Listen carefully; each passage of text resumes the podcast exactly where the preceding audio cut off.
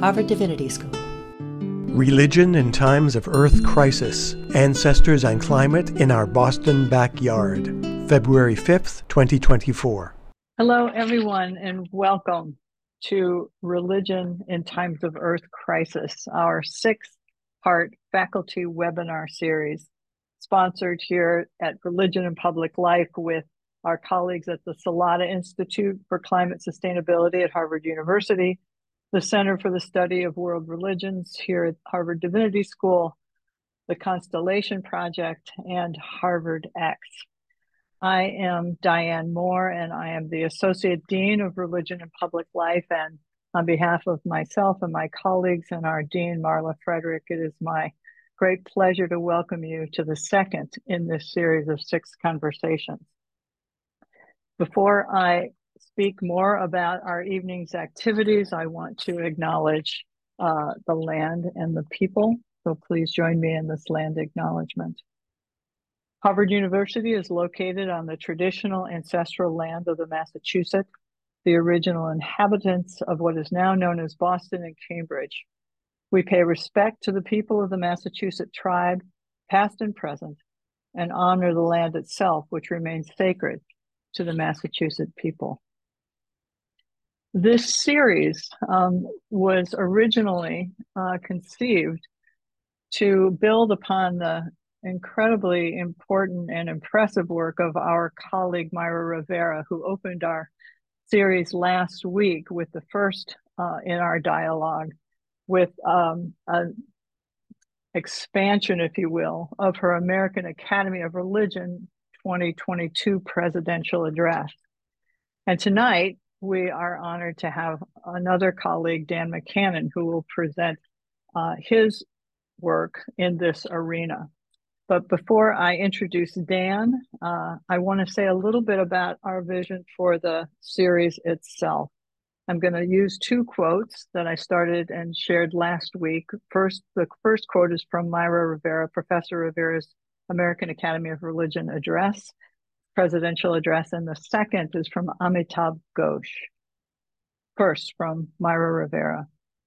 We need a more capacious sense of collectivity that can only emerge when we are willing to honor our stories and tell the truth about injustices that have shaped both environmental devastation and responses to it.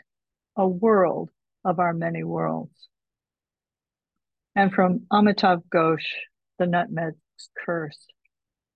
This is the great burden that now rests upon writers, artists, filmmakers, and everyone else who is involved in tell, the telling of stories. To us falls the task of imaginatively restoring agency and voice to non humans. As with all the most important artistic endeavors in human history, this is a task that is, is at once aesthetic and political. And because of the magnitude of the crisis that besets the planet, it is now freighted with the most pressing moral urgency. Again, Amitav Ghosh from the Nutmeg's Curse. I also want to just say that these webinars um, look pretty simple. We all feel like we are very well versed in Zoom. And since COVID times, I think all of us have had uh, many, many experiences with Zoom, and it seems like it is a simple operation. But in fact, these webinars take um, a village, and I just want to take a moment to acknowledge the many colleagues who have helped make this possible. For our colleagues at Religion and Public Life, Rochelle Sway, Rima Tassi, Tammy Liao, Natalie Campbell, from our Office of Communications, our whole team to help get out the word, but especially Christy Welch for her extraordinary artistic representations in the posters that accompany the series, and from the amazing Kama Lord, our, our friend and colleague in our IT department, to make sure that all runs smoothly. So thank, thank you all, and please join me in thanking them. So I also want to say that this uh, event is being recorded and will, the recording will be available on our website in the coming days.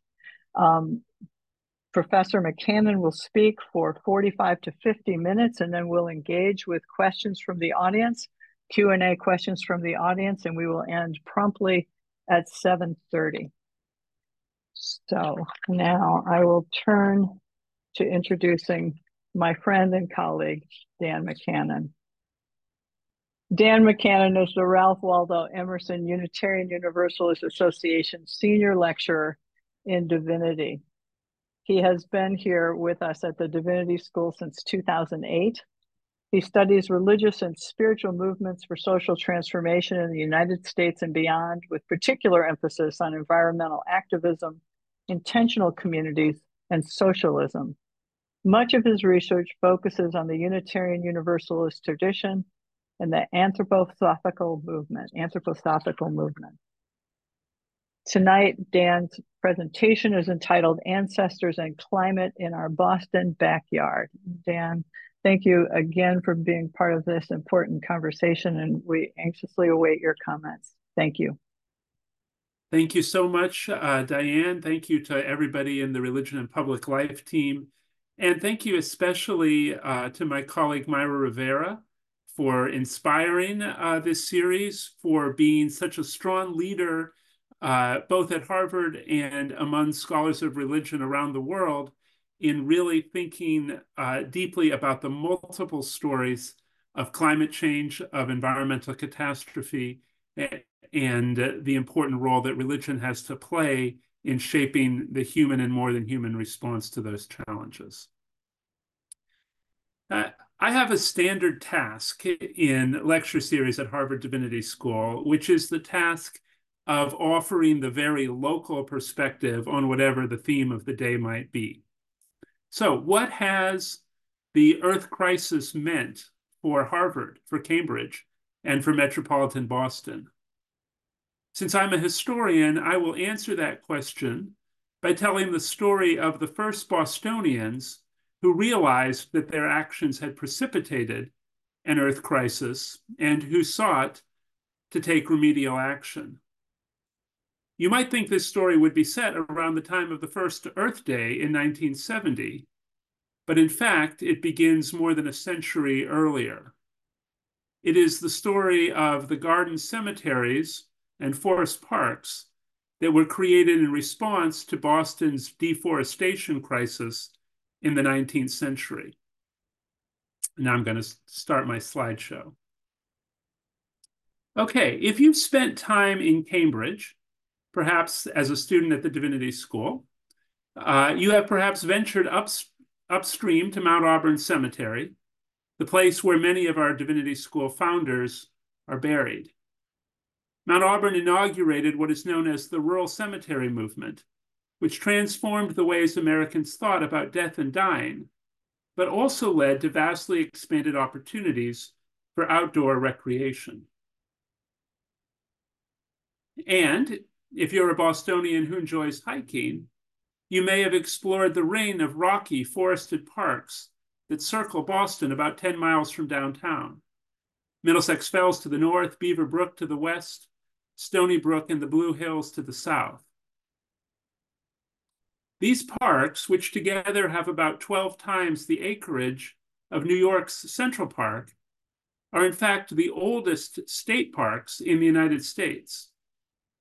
They were created at the instigation of the first activist to warn that increasing atmospheric carbon was a threat to the human future. They were also created about seven generations after the founding of Puritan Massachusetts because the descendants of the Puritans wanted to create a new kind of covenant with their own ancestors. And here's the central point I want you to take away from this talk. The earth crisis that we're so aware of today is also always an ancestor crisis. We cannot be in right relationship with the earth and with all of our more than human neighbors unless we are also in right relationship with our ancestors. For those of us like me, whose ancestors were settler colonialists, this is a very complicated task indeed. And this is probably a good point for me to stress that the stories I will be telling are all within the realm of critical whiteness studies, of looking at settler colonial ancestors and their piece in the in the many stories that Mayra Rivera talked about, with the understanding that other sessions in this series will deal with very different communities. It's not easy or comfortable to be in right relationship with ancestors who perpetrated atrocities. Settler colonialism is often understood as the juxtaposition of two forms of atrocity, or, in more religious language, of two cardinal sins. On the one hand, there were the sins against indigenous and African people who were violently torn from their ancestral lands, and thus from many of the practices that had historically kept them tied to their ancestors. On the other hand, there were sins against the land itself, which was treated as a resource to be exploited rather than as a living being deserving of mutual relationship. I believe that these two sins were made possible in part because settler colonialists, especially settler colonialists in the Puritan tradition, had first sinned against their own ancestors. They sinned against their ancestors in part simply by the act of voluntary migration, which made it impossible for them to visit their ancestors' graves and reflect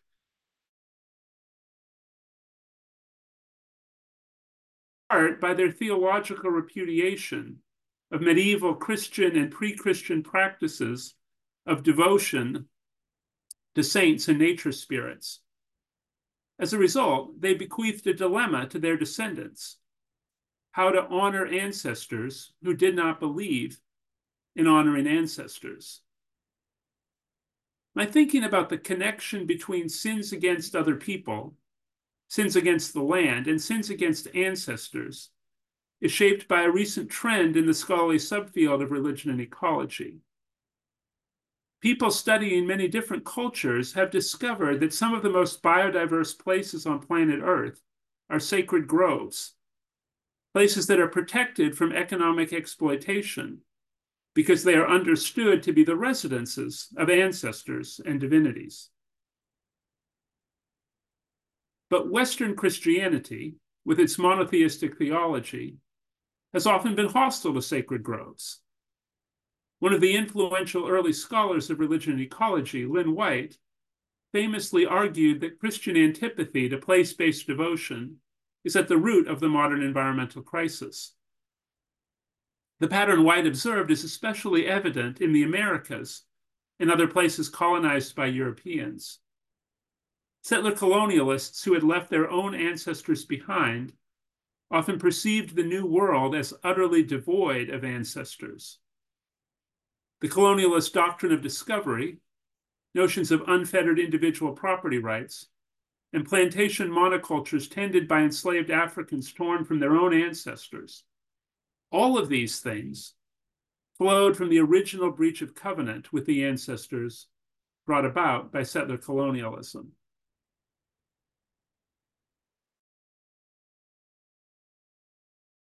Haraway have suggested that our current ecologically devastated age should not be called the Anthropocene, but rather the Plantationocene. Anthropocene implies that all people are somehow equally culpable.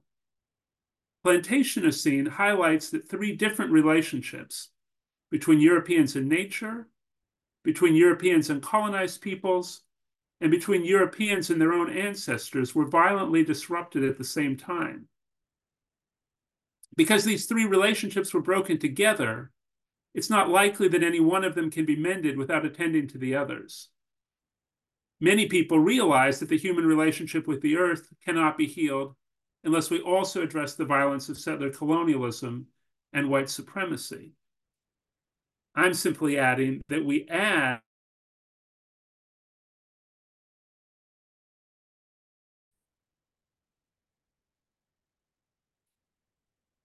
The Potawatomi biologist Robin Wall Kimmerer has pointedly asked whether American children of settlers and immigrants can learn to live here as if we were staying. We learn this best, I think, if we do so in concert with the ancestors. This ancestral approach to conservation is also a way of addressing what historian William Cronon has called the trouble with wilderness. Noting the many entanglements between wilderness conservation manifest destiny, white supremacy, and ethnic cleansing in the American West, Cronon has observed that wilderness embodies a dualistic vision in which the human is entirely outside the natural. If we allow ourselves to believe that nature to be true must also be wild, then our very presence in nature represents its fall. The alternative to this problematic wilderness ethic is to recognize ourselves as at home in nature and thus work to restore biodiversity in every landscape, especially in the ordinary landscapes where we live, work, and play. So, what would it look like for settler descendants to honor the land by honoring ancestors? We can find some clues in the stories of 19th century New Englanders, people who were alive at the founding of Harvard Divinity School. These New Englanders were the first generation of settler descended US citizens to have seven generations of ancestors in a single place. The idea that seven generations have special ecological significance has been popularized by activists from the Haudenosaunee community. The Haudenosaunee also place strong emphasis on the white pine, the dominant species in the northeastern forests that span both Haudenosaunee territory and New England. White pine live about seven human generations or 200 years. To think about our seventh generation ancestors is to think about people who might have been present when the tallest trees in our neighborhood first sprouted. To think about our seventh generation descendants is to imagine children who might see the trees we plant reach their full height. 19th century New Englanders were mindful of the dedication of Sleepy Hollow Cemetery in 1855. He invited his fellow Concordians to look forward to when these acorns that are falling at our feet are oaks overshadowing our children in a remote century. Seven generations also marks a period of time that stretches just beyond the reach of human oral memory. If we're lucky, as children, we might hear our great grandparents tell stories about their great grandparents. But we won't know anything concrete about seven generations back. In the absence of specific knowledge, we may have a vague sense of their spirits inhabiting all of the landscapes they inhabited, but only if we ourselves inhabit the same landscapes. This was the paradoxical situation of 19th century New Englanders. They were keenly and often proudly aware of their settler colonial origins, but that awareness was linked to a growing sense of nativeness in the place. The Bostonians of 200 years ago were also the first generation of Americans to realize that their ancestors had disrupted the landscape in ways that might threaten the well being of their descendants. The specific problem was deforestation. By 1831, virtually all of the pre colonial forests near Boston had been turned into residences, cropland, or pasture.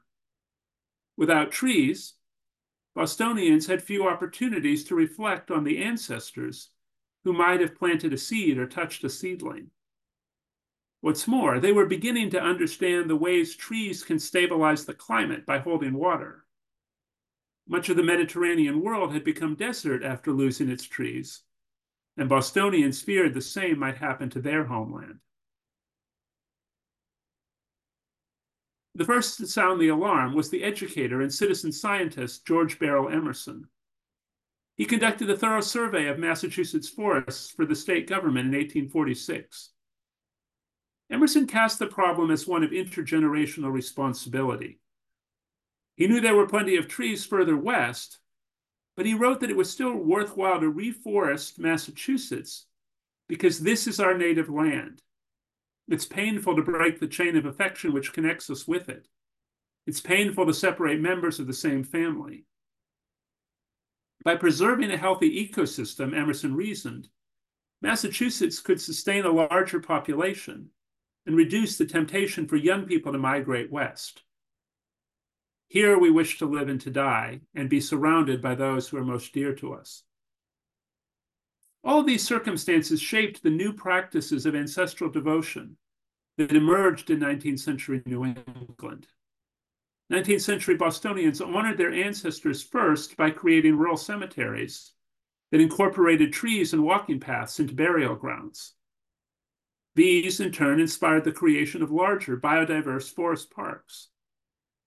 Each of these practices addressed, in ambiguous and imperfect ways, the threefold breach of covenant with ancestors, nature, and other human communities. The first act in the story was the creation of Mount Auburn Cemetery in Cambridge in 1831, usually regarded as the first rural cemetery. Now, that's a bit of a misnomer. These are not cemeteries for rural communities, but cemeteries planted on the edge of urban communities in settings intended to mimic the picturesque qualities of actual rural cemeteries. In these settings, graves could be spread out more than in crowded city graveyards, and they could be interspersed with trees and shrubs and walkways.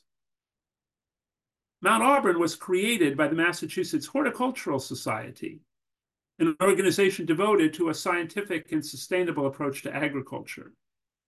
The society planted experimental gardens right next to the cemetery. So they had a threefold vision. They wished to make death less frightening by connecting it with pleasant scenery. They wished to provide city dwellers with an accessible place to enjoy the outdoors. And they wished to foster the well being of trees and other plants through scientific research. When Mount Auburn was consecrated, Judge Joseph Story explained the founders' motives in an address that invited Christians to emulate the ancestral rituals of their pagan predecessors. The strongest and most universal human feelings, according to Story, are the desire to die in the arms of our friends and repose in the land of our nativity. Those feelings, he thought, were shared by the rude and the polished, the worshiper of the sun and the worshiper of idols, the heathen dwelling in the darkness of his cold mythology, and the Christian rejoicing in the light of the true God. Story observed that non Christians who supposedly lacked hope for life after death nevertheless strewed flowers and garlands and crowns around the grave. So, why shouldn't Christians also make cheerful the pathways to the grave? Why deposit the remains of our friends in loathsome vaults? Or measure out a narrow portion of earth in the midst of our cities. Far better to honor the dead beneath the lofty oak and the drooping willow, in a spot with thick shrubbery to protect and conceal the grave, and the wildflower creeping along the narrow path and planting its seeds in the upturned earth.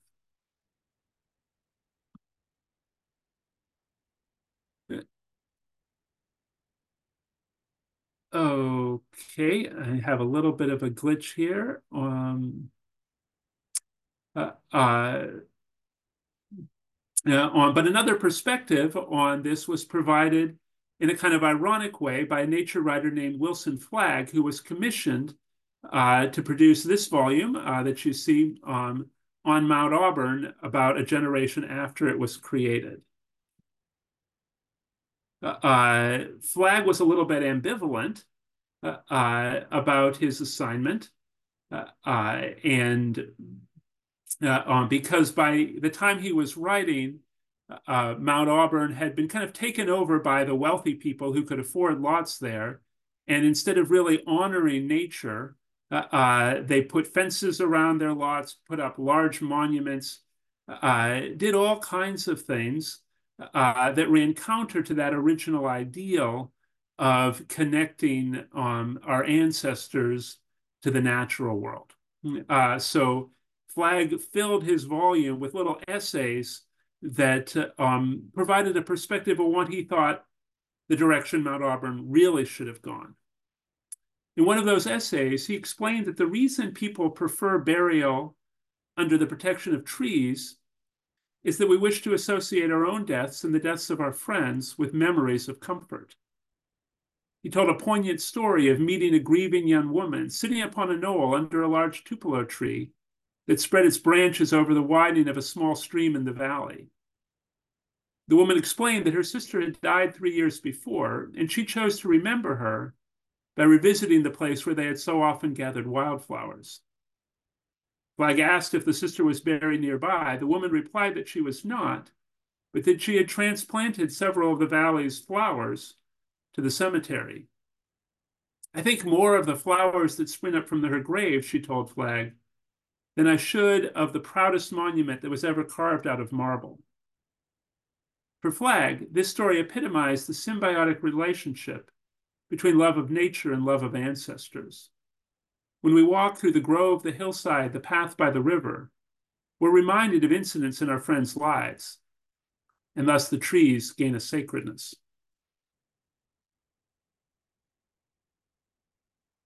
When Flagg visited New England's older graveyards, he was continually impressed by nature's capacity to sanctify human memories.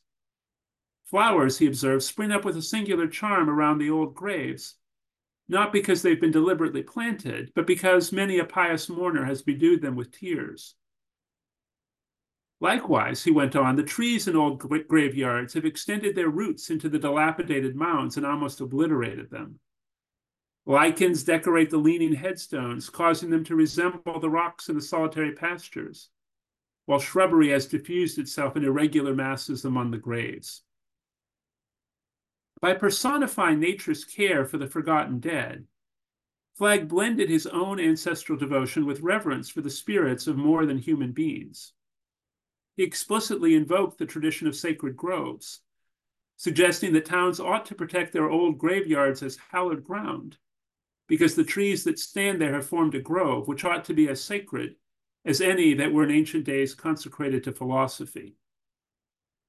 I must confess that the image you see right now is not one of the older New England graveyards that Flagg loved to visit. It's actually in Kentucky, and it's the place where some of my wife's ancestors were buried. You can see that even though the shale gravestones have virtually melted into the landscape, their presence causes people to continue making the space sacred by marking it with flags. In yet another essay, Wilson Flagg encouraged his readers to dispense with stone monuments entirely and plant memorial trees for their loved ones. A memorial tree, he said, would awaken fresh memories of the dead each spring when it put forth its leaves. The thought of having a memorial tree would reassure people that after we are laid in the grave, we're still do doing good to our fellow people, since a tree is constantly performing a useful office for all living creatures. Flagg hinted that memorial trees would bring human ancestors, non human species, and angels into a single spiritual con conversation. Trees, when thus consecrated, he said, might be regarded as the medium of constant messages from the dead to the living, who might view in one of these trees the emblem of heaven. Perhaps, Flagg mused, there would be a million such trees in a century's time, and posterity would revere the custom that had saved so many from destruction. Five years before publishing his book on Mount Auburn, Flagg offered the citizens of Boston another vision of how they might bequeath millions of trees to their descendants. In 1856, he prepared a proposal to state and city governments for the creation of a forest preserve. Every city, he said, should purchase a thousand acres or more of wooded land to be kept as a preserve and be used also as a place for the study of natural history and for summer recreation. Each forest park would be preserved from age to age. Flagg was not the first Bostonian to have this idea. Nine years earlier, the abolitionist editor Elizur Wright tucked a similar proposal into the pages of the Chronotype, a newspaper he edited on behalf of the Liberty Party. In part, Wright's proposal was a reaction to the rural cemetery movement. The suburb of Roxbury, not yet incorporated into Boston, had just announced the creation of what would become Forest Hill Cemetery. As a cash strapped activist who had already lost five children to disease, Wright was keenly aware that Forest Park would be Forest Hills would be too expensive for his family. Uh, why not, he asked, use the proceeds from elaborate funerals to create rural cemeteries for the poor as well as the rich? And why not, he went on, inquire some better provision cannot be made for the comfortable of the living in regard to rural enjoyment. He observed that Boston Common was too small for the city's growing population but that it would be easy to get a mile square park five to 10 miles from town. And this is the time when the rail lines are just beginning to extend into what are now the suburbs. Wright's proposal came in a significant moment in American radical history, a time when abolitionists and white labor activists were trying to make common cause. Wright was an ally of the New York abolitionist Gerrit Smith, who had inherited a fortune from his land speculating father. Working class radicals criticized Smith for the hypocrisy of opposing slavery while he held a monopoly on farmland. Smith decided his critics were right and began distributing his land to small farmers, both black and white. He and Wright then called on the government to distribute federally held Western lands to urban workers in small parcels of about 160 acres.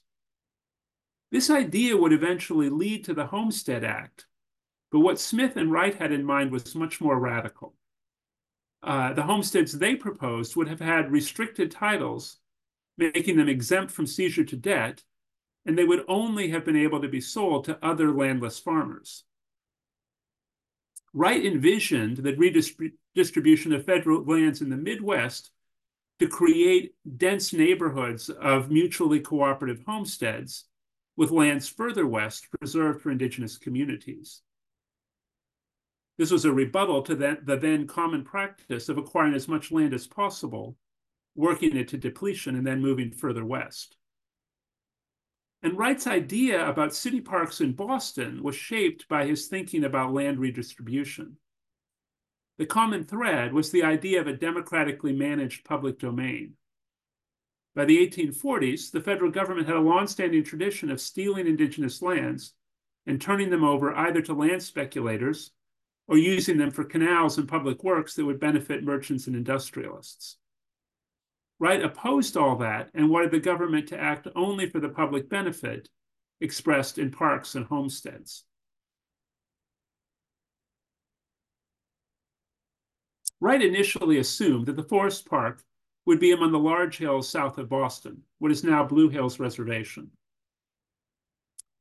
The, 20 years later, and after burying more of his own children in a public cemetery, Wright had enough financial security to purchase his own little homestead on the base of Pine Hill in Medford.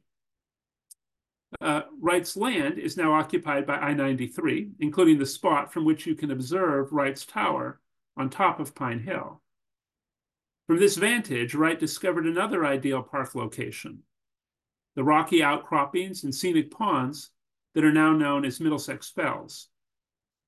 Around 1869, he launched a concerted campaign for a park there. This was a time when Boston's landscape was changing rapidly. Landfill had turned the back bay of the Charles River into a luxury neighborhood. As Bostonians began dreaming of what would become the emerald necklace of parks, Wright pushed for something bigger and more in touch with nature. What's wanted is not a local breathing hole, he wrote, but a park large enough to accommodate the much larger population of the future.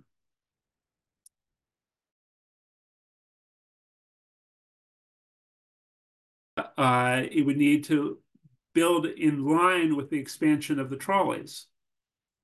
And that park would become a museum for the study of every branch of natural history, as well as an attractive retreat into the domain of wild nature herself, he wrote. Now, right deforestation of hilltops might be accelerated by bringing mud up from the nearby flats of the Mystic River. When it became clear that Bostonians were not inclined to tax themselves for parks beyond the city limits, Wright brainstormed other ways to regional parks. He took that idea and built a movement of people to create them. And while he was building that movement, he met Wilson Flagg, and the two old men decided to devote what years they had left to the cause of public parks. They were a picturesque pair. One observer de described Wright, Flagg, and their friend John Owen as a weird council of old Greek wood gods, not yet convinced that Pan was dead. Their campaign's first success was a state law allowing municipalities to create their own forest parks. But that didn't work in Wright's own neighborhood, where the ideal land was distributed among five different towns. Fortunately, a new generation continued Wright and Flagg's work after their death. In the 1890s, they created both the nonprofit Trustees of Reservations and the governmental Metropolitan Park Commission. These two bodies were the template for all of the land trusts and all of the state parks that now enhance American landscapes from coast to coast. Wright and Flagg's primary activist strategy was to, was to appeal directly to their neighbors. Dozens of wealthy and not so wealthy people owned the land they hoped to turn into parks. Wright surmised that they would enjoy living next to a park. At the same time, Wright and Flagg tried to interest people who lived further away by taking them on, quote, a ramble of four or five miles in pretty rough ways with abundant geological and botanical information. Wright and Flagg also realized that one of the best ways to interest wealthy neighbors was to appeal to ancestral devotion. Late 19th century Bostonians were fascinated by Puritan genealogy. The park movement gave them a chance to preserve locations that figured in their family stories. For example, in 1882, the philanthropist Thomas Gold Appleton put a marker near Appleton's pulpit north of Boston, a rock from which his ancestors supposedly made a speech in defiance of British authority in 1687. Both the trustees of reservations and the Metropolitan Park Commission used this example to promote additional donations of historic sites. And other Appleton descendants contributed many pieces of land, including Appleton Farms in Ipswich and much of the land that is now the Blue Hills. Elizur Wright, for his part, repeatedly told the story of how Middlesex Fells had been explored by John Winthrop in 1631. Winthrop had given Spot Pond its name because of the rocky island in the middle and had served a meal of cheese on top of Bear Hill because they'd forgotten to pack bread. Wright noted that the name Bear Hill took on new meaning in an age of deforestation. He proposed that it be renamed for Winthrop. Luckily, that particular idea didn't take hold, or else we'd now be needing to rename it to avoid honoring an enslaver and perpetrator of genocide. Again and again, ancestral appeals were what clinched the deal for forest preservation. The first large forest park in metropolitan Boston was Lynn Woods, created on a spot revered by spiritualists because a 17th century pirate had supposedly buried his treasure there. The first parcel of land owned by the trustees of reservations is known as Virginia Woods in honor of Virginia Tudor.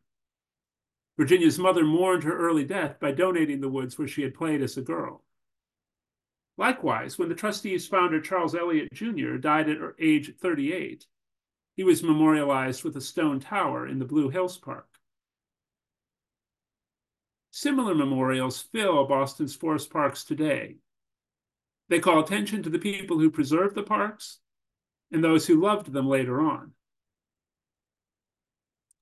I especially like this memorial to Sean Collins. Since Mr. Collins was born in the same year as me, Seeing his memorial reminds me of my own mortality. And all the colorful plastic reminds me that everything human can be at home in spaces that are also friendly to biodiversity. I began by arguing that ancestral healing is an intrinsic part of healing from settler colonialism's violence against both land and people. It should be obvious by now that this is a very fraught process because memorial making so often favors the ancestors of those who benefited the most from colonial violence. The memorials to Virginia Tudor and Charles Eliot reflect, in part, the extreme privilege of these two nature lovers. As children, Tudor and Eliot probably met one another at the coastal resort town of Nahant. Today, Nahant is notorious for the extent to which its beautiful coastline is owned privately rather than publicly. Likewise, many park creators honored their Puritan ancestors in ways that minimized those ancestors' violence against Indigenous people. In 1889, the first president of the Trustees of Reservations, Senator George Hoar, acquired Redemption Rock in central Massachusetts because it was the place where his ancestor John Hoar had negotiated the release of Mary Rowlandson, who'd been captured by Native Americans led by Metacomet or King Philip. A pamphlet published on the occasion of Hoar's purchase urged the refined descendants of the Puritans to remember, quote, the trials, the sufferings, and the fears of their red-skinned neighbors, but also described Metacomet as a bloodthirsty soul who was not satisfied with the amount of human, human gore he had spilled. Other memorials reinforce white supremacist notions of manifest destiny. One can take a long walk along the Charles River that begins and ends with memorials to Leif Erikson, the Viking explorer whom some 19th century Bostonians imagined had sailed up the Charles in the year 1000. Midway between the two Leif Erikson memorials stands the Watertown Founders Memorial. It honors Puritans who planted their town on the banks of the river in 1630. A mural of Puritans and Massachusetts people exchanging bread for fish highlights the possibility of interracial harmony, but obscures the more common pattern of settler violence. Only white people are named on the memorial. As it happens, just about every individual who played a role in creating Boston's forest parks has an ancestor honored on that memorial. Among those people were the Brooks family of Medford. Once the wealthiest family in Massachusetts, the Brooks had derived wealth from land theft, the use of enslaved labor on one of the largest plantations in Massachusetts, and selling insurance for ships that trafficked in slaves and slave produced goods. The heirs to this wealth eventually transferred most of the family land to public ownership, spread ac across multiple parks as well as a garden cemetery. Here I found a few memorials that hint at the complexity of ancestral healing. The Brookses themselves are buried in Oak Grove Cemetery. In keeping with Wilson Flagg's ideal, their very modest granite slabs are overshadowed by a majestic beech tree. Just a few thousand feet away are two other memorials. In 1888, Francis Brooks discovered indigenous remains in the land he claimed as his backyard. The first time this happened, he gave the remains to Harvard University. The second time, he chose a more respectful approach, reburying the remains beneath a monument to Sagamore John, the leader of the local indigenous community just before the arrival of white settlers. Several decades later, other members of the Brooks family gave the town of Medford a parcel of land, including a brick wall that had been built by Pomp, an enslaved man claimed by the family in the 18th century. The Brooks family never explained their reasons for memorializing Sagamore John and Pomp. As far as I know, these memorials did not come with any public apology. Still, they're powerful examples of what ancestral devotion should look like in the Plantationocene. Located at the heart of what was once one of the largest slave plantations in New England, they remind their neighbors that the histories of colonial violence are not far away, but still living among us. They also connect neighbors to what eco-theologian Mark Wallace has called the wounded sacred. Both are in sites of ecological as well as social woundedness. The Sagamore John Memorial is literally in the middle of the street. Pomp's slave wall is on a sliver of land between a road and a train track. The area is filled with plants that might be deemed invasive species. But it's also a wildlife corridor that helps plants and animals move between the larger parks on either side. Together, these memorials invite New Englanders to continue the work of ecological restoration begun nearly two centuries ago. And they promise that ancestors of all races and species will be with us in this work. Still, it's noteworthy that neither the Brookses nor other park promoters reached out to members of the Massachusetts or other indigenous communities to think together about what ancestral devotion should look like on lands inhabited by the Puritans for centuries and by indigenous people for tens of millennia. This is slightly puzzling because some park promoters did have significant ties to indigenous communities elsewhere.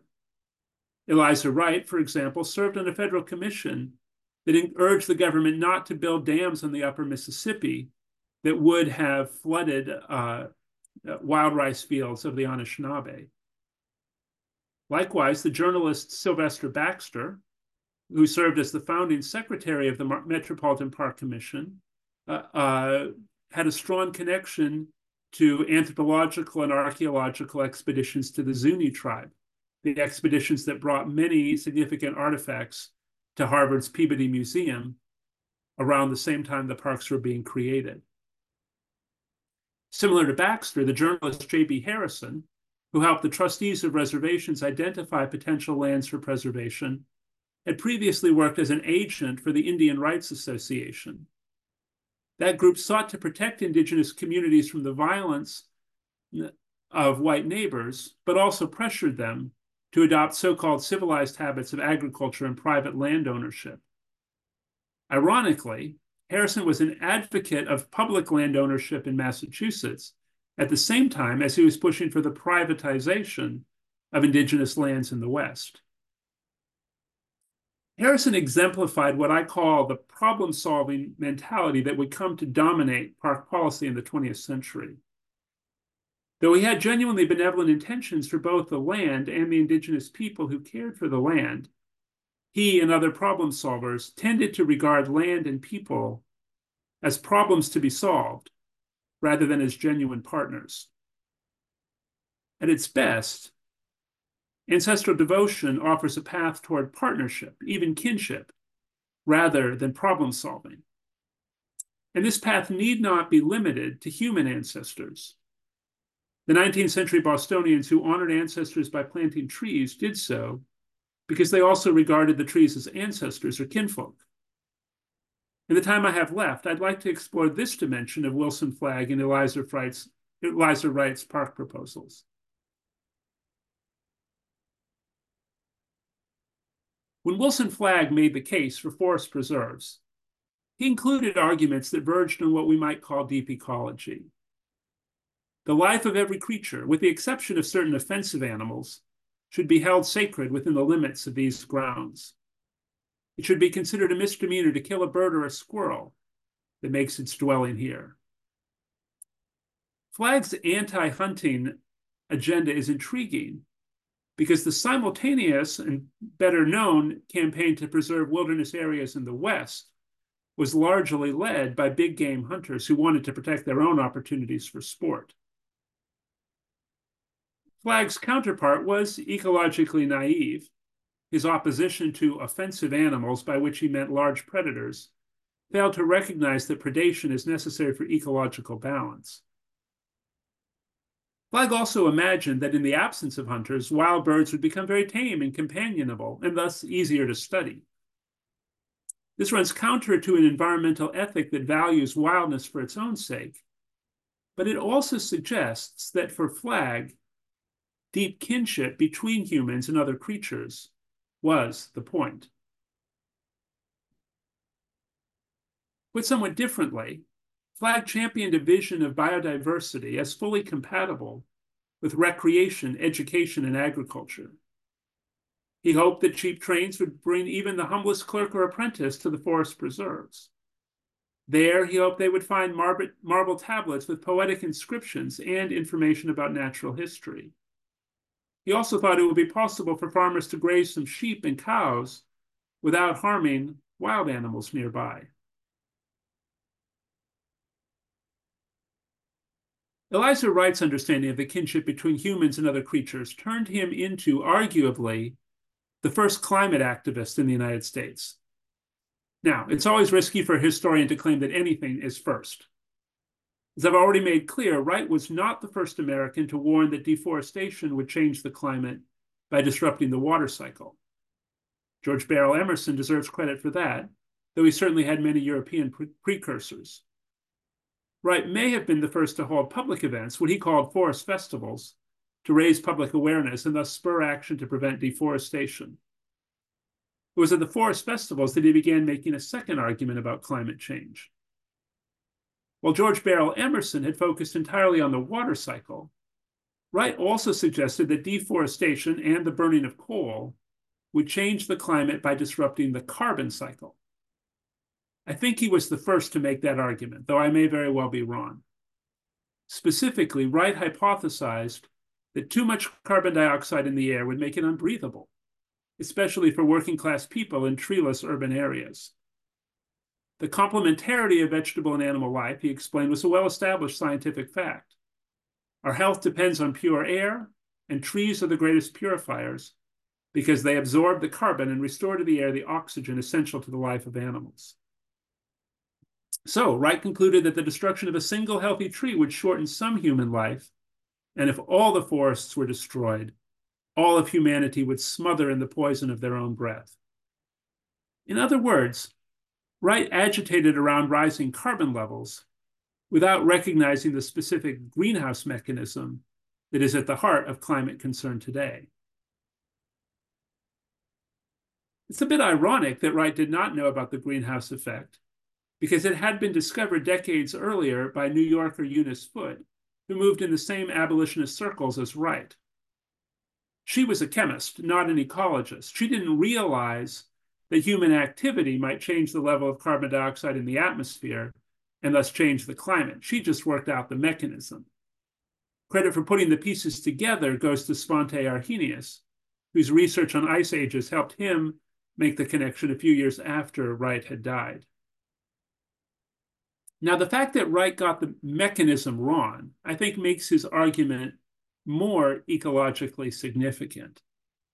What he recognized most clearly was that in an, in an interconnected world, changes that initially involve only one part of the whole, such as trees or coal, will eventually extend out to touch everything. For Wright, this was also an argument about ancestors, both the scientific ancestors who helped him understand this and the biological ancestors who had transformed the atmosphere over millions of years. Wright was familiar with the evolutionary theories of Charles Darwin, and he was also familiar with a speech that Darwin's colleague Thomas Huxley had made in honor of the earlier scientist Joseph Priestley. Priestley had been the first to isolate oxygen from the atmosphere. Huxley said, and Wright agreed, that Priestley had made the most important scientific discovery of all time when he showed that plants and animals depend on one another for carbon and oxygen. What this shows us is that Wright understood Darwin in ecological terms. The essential discovery was not the red in tooth and claw competition of the social Darwinists. The essential discovery was the interdependence of all species. Building on that, at the 1882 Forest Festival, Wright argued that the saurian monsters, they hadn't coined the word dinosaur yet, might have been able to breathe before the first gigantic forest growths had absorbed the carbon out of the atmosphere, making the vast coal formations. But humans wouldn't have survived in such an environment. And likewise, they won't be able to survive if they burn up the coal at the rate of 280 million tons a year and destroy the forest. Humanity has a sacred obligation, he concluded, to ensure that at least a quarter of the Earth's surface remain forested. Because Wright understood that humans and trees were kindred beings who had evolved in mutual dependence, he repeatedly referred to trees as persons who could be genuine partners in, ecolog- in environmental activism.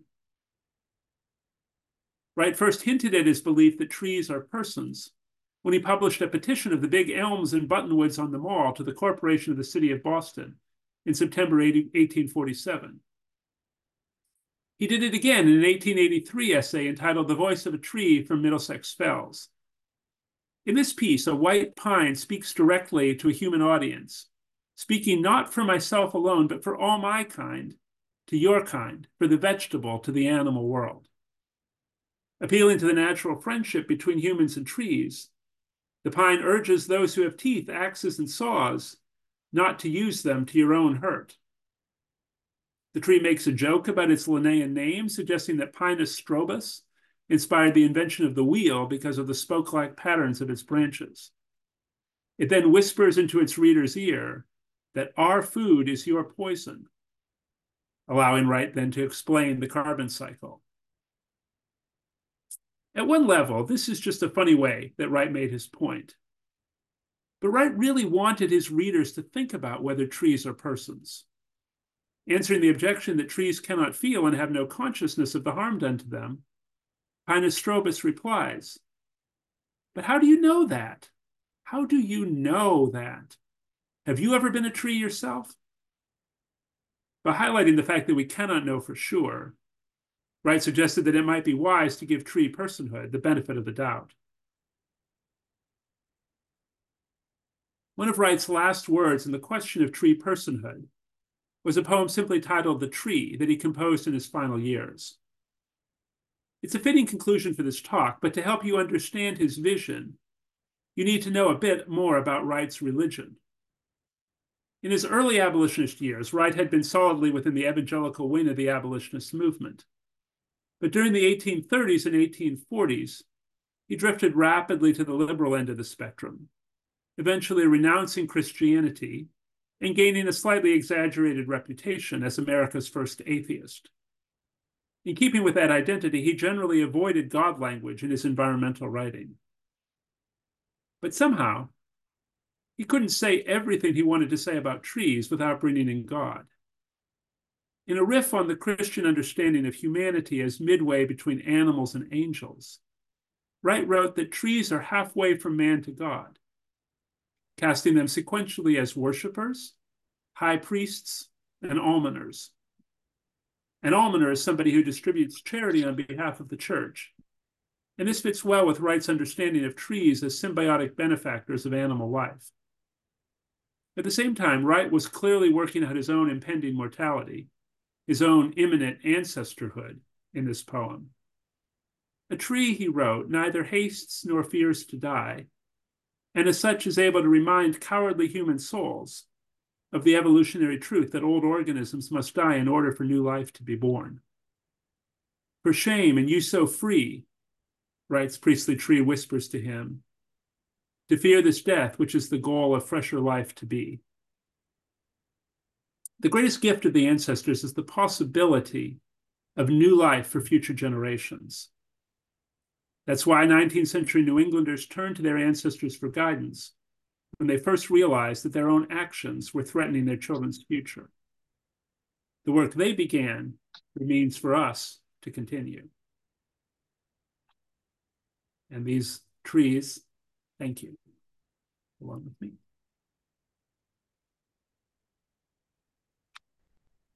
Dan, thank you. What a, what a what a beautiful tapestry that you've just woven, thinking about um, especially the different dimensions of how one can consider ancestors and ancestry. While folks are gathering their thoughts, um, Dan, I'm wondering, you, I've got a couple different questions now, but one that we we thought might be a useful one to begin with was that you started uh, thinking about and giving us a, a vision of conservation aimed at increasing biodiversity and local contexts. Uh, and the local context, I think, was key and really clearly woven throughout. Can you speak a little bit about where you see that same vision of conservation playing out today in the greater Boston area? Yeah, maybe I'll begin by saying that my work on this project, you know, began as a, uh, a pandemic uh, research project. I had a sabbatical where I couldn't go anywhere. And so I tried to see where I could go on my own two feet. And I set myself the task of walking through all of the land uh, that had been preserved by the efforts of Wright and Flagg and their allies in the 1880s and 1890s. Uh, and as I walked through those spaces, I saw lots of interesting things.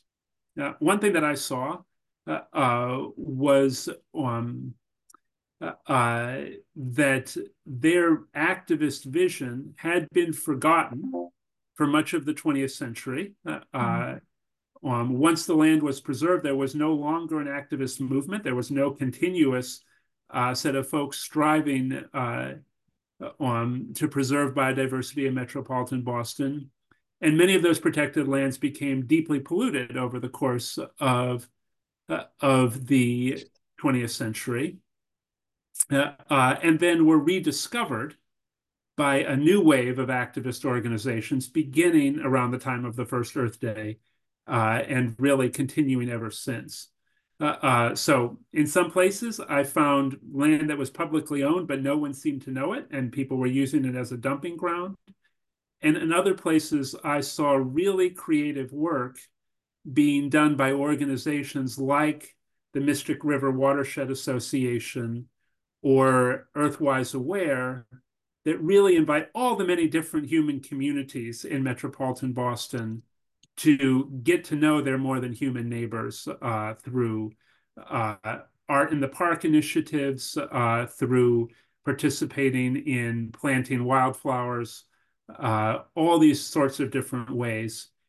And I was constantly reminded of how deeply local this is, um, that people really respond if they're invited to care for the wildflower meadow that they walk past every day on the way to school or the part of the river that is closest to their own neighborhood. That that makes perfect sense. There's so many um in fact Mayra spoke Professor Rivera spoke about this last week too about the the the powerful intimacy of what it means to engage with um, entities outside of ourselves, uh, but also the connections that we can draw and make from those intimacies and the ways that they can motivate us. Can you speak a little bit more too about then the your perception of a contemporary contemporary understanding of ancestry and whether that has been preserved in any meaningful way? Mm. Yeah, um, eh, you know, it is really interesting that uh, you know, these parks were created at a time of burgeoning interest in genealogy. Mm-hmm. And I'm writing about them at another at another time of of burgeoning interest in genealogy. Uh, uh, and you know, I was going to say that our time is more complex and more thoughtful, but I'm not even sure that's true um, because, uh, uh, you know, probably in both times, uh, uh, there were some people caught up in, you know, the fascination of genealogy who were primarily interested in glorifying their ancestors for the sake of glorifying their particular group. You think about Daughters of the American Revolution, Daughters of the Confederacy, these types of organizations. Uh, um, and and I don't want to say there's not any of that today. So I'm not I'm not sure I'm going to make a you know one period is better and one is worse, but certainly today there are many people and many people around our Harvard Divinity School community, you know, who are engaged in genealogical work that is much more complex. Uh, you know, trying to understand the particular harms in which our ancestors were complicit and connecting with the descendants of people who suffered uh, those particular harms and really trying to tell the complex stories and and my intuition is that uh, that that nuanced approach is really a more honoring way of relating to our ancestors uh, um, who, you know, to the extent that they were perpetrators of harm, uh, uh, you know, died with some of that unreconciled uh, um, and and working towards ways of repairing and reconciling that harm uh, uh, is, you know, the best I can guess. I have no, you know, I, I have no clairvoyant insight into what the ancestors need, but my best my best guess is uh, uh, is that reconciliation reconciliation and repair is what those ancestors most need. Mm-hmm. Yeah, yeah. I also um, was struck. Uh, you you cited Donna Haraway and her her her recent work, staying with the trouble. She she has the uh, the phrase "make kin, not babies," mm. and her kin is um, is to recognize the deep the deepest and most profound to to ask us to be more conscious become more conscious i'll say of the deepest um, interdependence that we have with um, with non-human life forms, and that that consciousness of that interdependence will shape us and change us and help become a vehicle to connect with um, and have more concern for again non-human life which is gonna which is critical for for for human well-being of course as we face um, the sixth mass extinction. So i just wonder if you have any thoughts about that relevant to ancestors because she's going to push and, and encourage us to be as as did um, Flagg um, uh, especially Flagg and Wright thinking of of trees as as ancestors. Yeah yeah. Um yeah absolutely uh i i do think i mean you know another dimension of this would be epigenetics and thinking about yeah. the ways in which yeah. uh you know who we are is shaped not only by dna code but by patterns in which our DNA has interacted with the DNA of all the other creatures with whom we're symbiotic over long That's periods. Right. And this yeah. is, you know, in in Haraway and Tsing's idea of the plantation Plantationocene, uh, you know, one of the things that they really highlight um, uh, is that in a plantation, a, a plantation is deliberately lacking in biodiversity. Uh, uh, so you take a plant, uh, I think it's sugar that they talk about in particular, um, that is the way sugar is cultivated on plantations, it's essentially a clone. There's no uh, genetic recombination happening. Uh, it's native to some other place. Uh, you put it in this land in a new place. You try to kill everything uh, that has been living in that place before so that that one very artificially simplified organism uh, fills the whole space with the labor of people who have been kidnapped from other places as well. Uh, uh so if we're going to heal that, we have to heal all of it uh, uh, together. And uh, um, I see the question from Tracy about the yeah. impact that the arrival of domesticated yeah. animals, cattle, dairy cows, pigs, had on the land in the Boston area.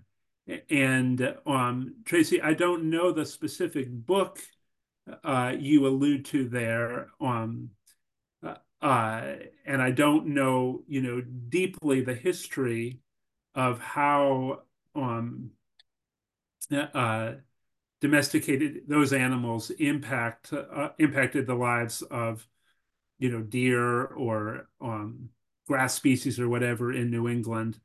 Uh, uh but um, but certainly, you know, when we think about agriculture moving forward, uh, uh, agriculture that involves all kinds of, you know, a relatively small number of species that have been uh, violently relocated you know, we have to ask how do agricultural spaces themselves be more hospitable to biodiversity? And this really is this really is one of the things that that worries me about a lot of the way we talk about uh, uh, wilderness preservation. Mm. Uh, uh, even the um, uh, um, E.O. Wilson's idea, of the half Earth idea, that half of the Earth ought to be protected for biodiversity. Uh, now, some pieces of that I probably would endorse, but the image of half an Earth is really problematic. We have to say that all of the Earth uh, uh, is a place mm -hmm. where we are actively seeking to increase biodiversity. And that means if we're going to have cows, if we're going to have broccoli, if we're going to have whatever species we happen to like to eat, we have to find ways to grow those species side by side with wild things that are just doing their own thing. Uh, uh, it's really exciting. You know, another thing that I saw as I walked through many of these parks is uh, that oftentimes there are now community gardens uh, incorporated into park spaces. Uh, mm-hmm. and people, when they're doing their recreation, instead of thinking, oh, my food should be produced thousands of miles away uh, uh, so that I can have just have a forest to recreate in, people can think, no, actually, I should recreate in the same space that's producing my food and find ways to ensure that that space is hospitable for the deer and the poisonous mushrooms, uh, poisonous dust, uh, and all these other creatures, along with the ones that I'm planning to eat. Wonderful. Yeah, thank you. Thank you.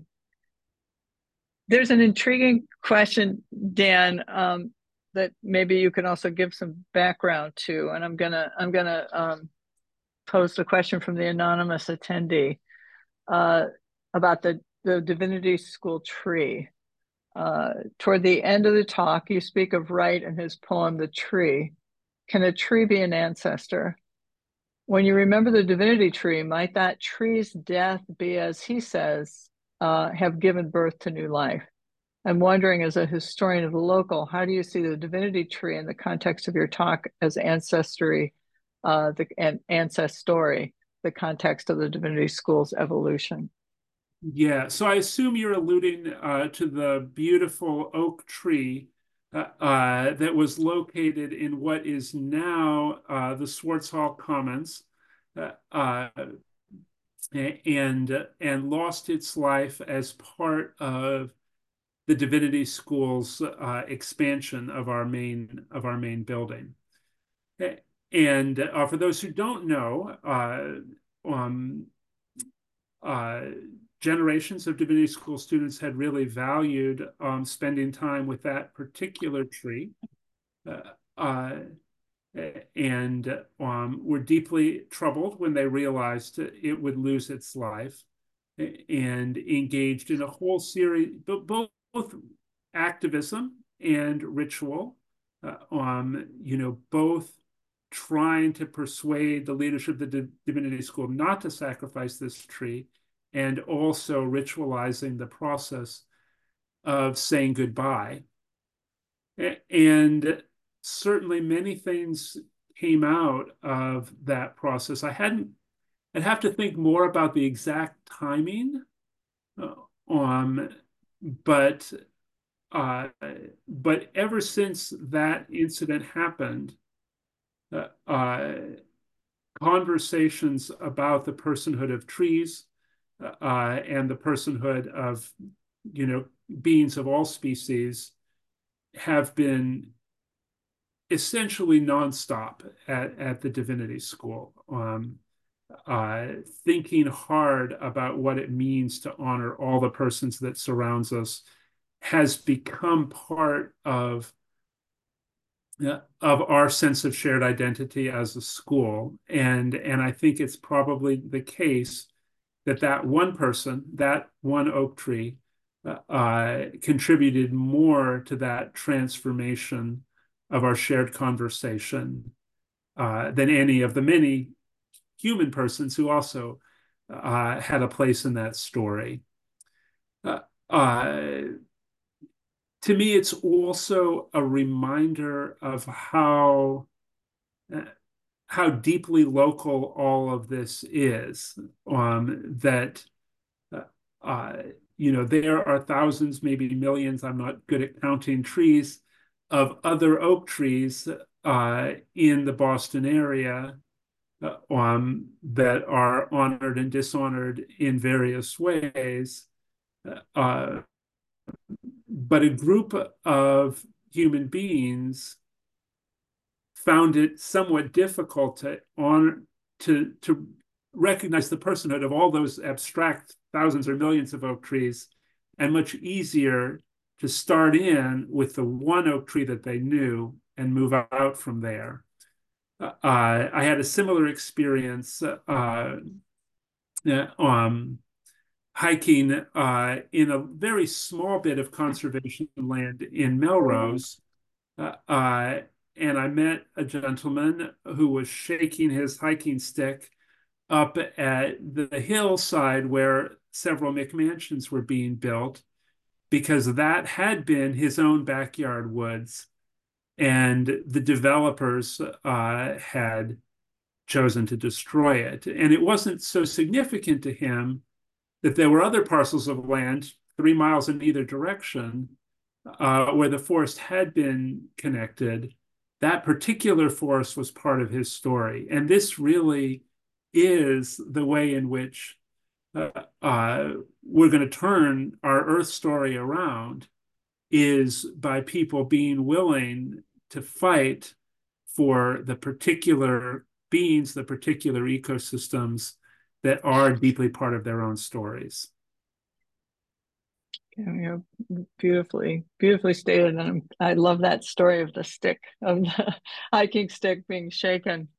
Um, another piece of that, uh, the, the story of the tree, which I I agree with you. I think it was um, a pivotal moment.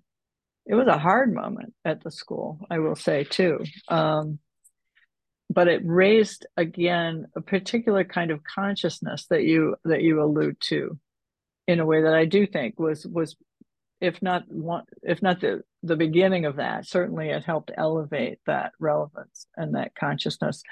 The tree the other com- complicating factor is the tree was diseased um, and that was also a, a piece of the was uh, diseased and therefore um, uh, unst- unstable relevant to whatever might even have been able to uh, to be to be addressed or architecturally incorporated into the the the beautiful beautiful Swartz Hall that is now that is now standing. So anyway, it was just a that I thank you for the question. Um, I I um, I think it's a really interesting one, relevant to the the locality, to local local ideas. Um, so uh, Peggy uh, is asking what it was. You may not know this, Dan, but it's an interesting comment. What was Flagg's ethnic heritage? His philosophy on trees recalls the lore of the Druids or pre-Christian images of uh, of Britain, Albion. But he, uh, she, I'm sorry, she wants you to also say what the settler colonial impulse, whether you agree that it was simultaneously to destroy and preserve nature, could be called a love-hate relationship. An interesting yeah, the uh, Amitav Ghosh addresses this also in his work. If so, what does that suggest about the settler psyche? Yeah, so um, so everything that you ask about Peggy is stuff that I'm still kind of wrestling with. So in terms of Flagg's ethnic heritage, uh, I, I have looked deeply into his genealogy. Um, that's how I knew that uh, he had an ancestor on that um, Watertown uh, uh, Memorial, um, who was an ancestor named Flagg. I think he might have had a couple others, um, and so so it is.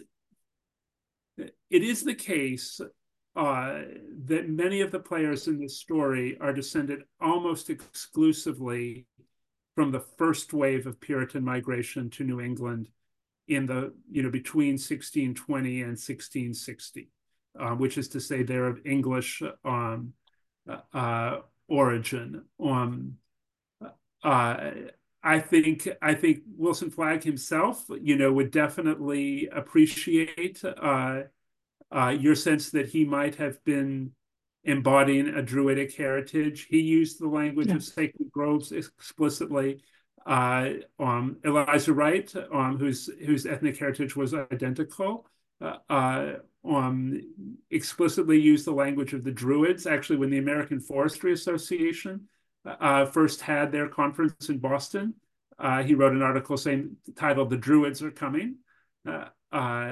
Um, because at that time the assumption was that scientific foresters were about the preservation of of forests.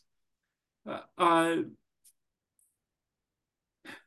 is there a love hate relationship um, between settler in in the way settler colonials uh, uh, seek simultaneously to destroy and preserve nature?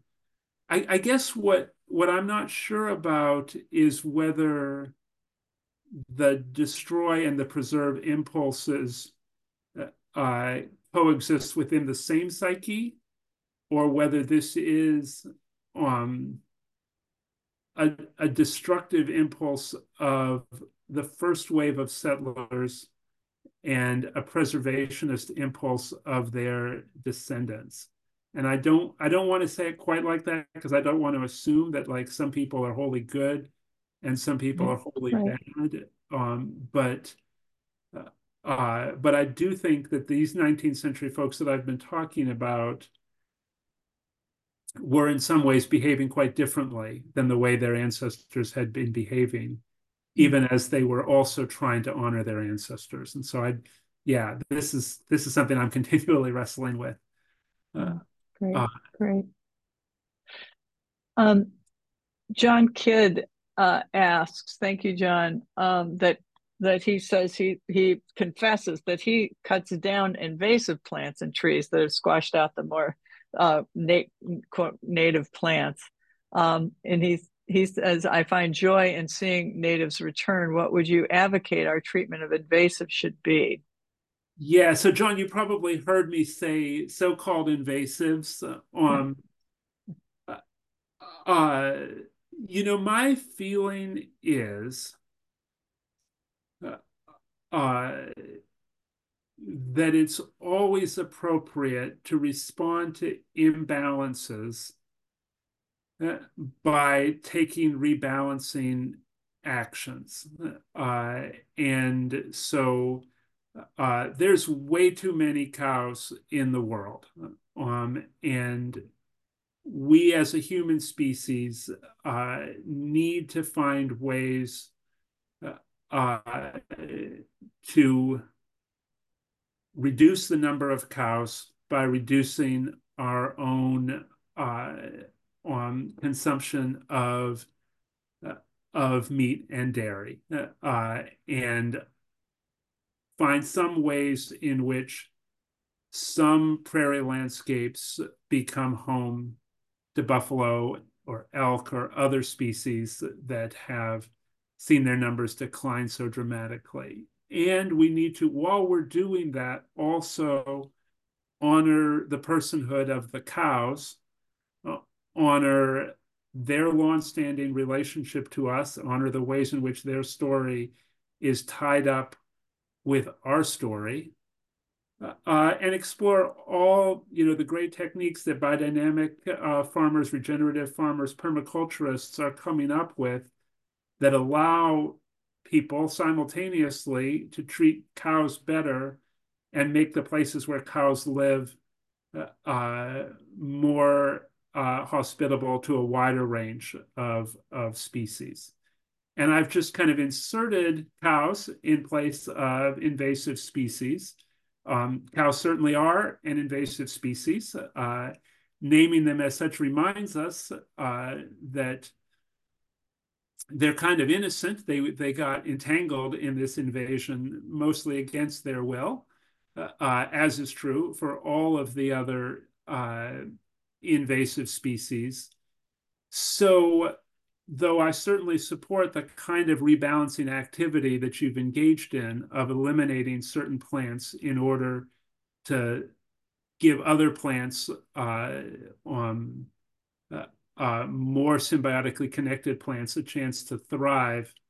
Uh, uh, I really try not to use the language of invasion or any language that would imply that entirely eliminating uh, any species um, uh, would be a good thing. It's always really a matter of rebalancing and, to the best of our ability, honoring the personhood of um, uh, honoring the personhood of all the uh, all the different species that are in this balancing mix.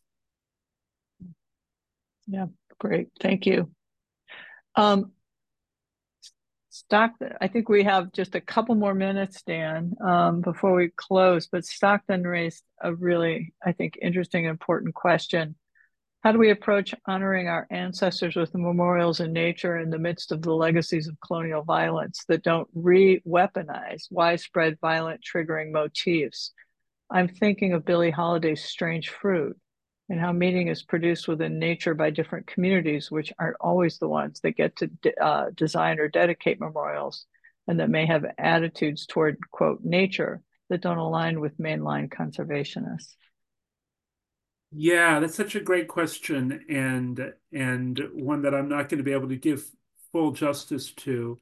Uh, I guess I would just say, uh, um, you know, that in lifting up the memorials of the slave wall and the Sagamore John Memorial, uh, I was certainly not intending to suggest that those uh, memorials created uh, um, by the, the descendants of the people who perpetrated the violence are the perfect model uh, for the memorials of the future.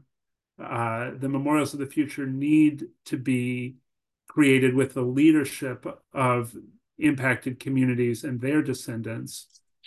Uh, I simply was lifting them up uh, to say that there was already, you know, in the time I was talking about, uh, uh, the beginnings of an impulse towards ways of memorializing that did not glorify the violence. Uh, um, and um, oh, I'm I'm not remembering the exact details of um, uh, the the very well intentioned and very problematic artistic uh, installation in Minneapolis uh, uh, that was created um, to honor uh, victims of a particular uh, uh, genocidal killing um, in the state of, of Minneapolis that was not done in a collaborative way right. and and did um, uh, I wouldn't say re-weaponized, but certainly re-traumatized. Um, re-traumatized, yeah.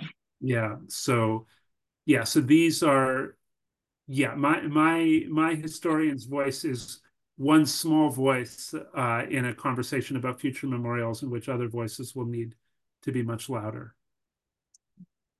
Great. Thank you. I think I want to just say again, thank you so much, Dan, for this um, very expansive and, and, and deeply engaging commentary, weaving together all of these wonderful threads from this very local focus, which again is going to be a theme throughout our throughout our conversations. So thank you. Uh, if we can all give Dan a, a bow, a, a Zoom bow of appreciation. I want to invite everyone in the room and all of your friends to join us next week, February 12th. We're here again at six o'clock. We will um, continue our conversation in this series um, with the Prince Al Walid bin Talal Assistant Professor of Islamic Studies, Taran Sevia, and he will be presenting Animal Stories in Crisis.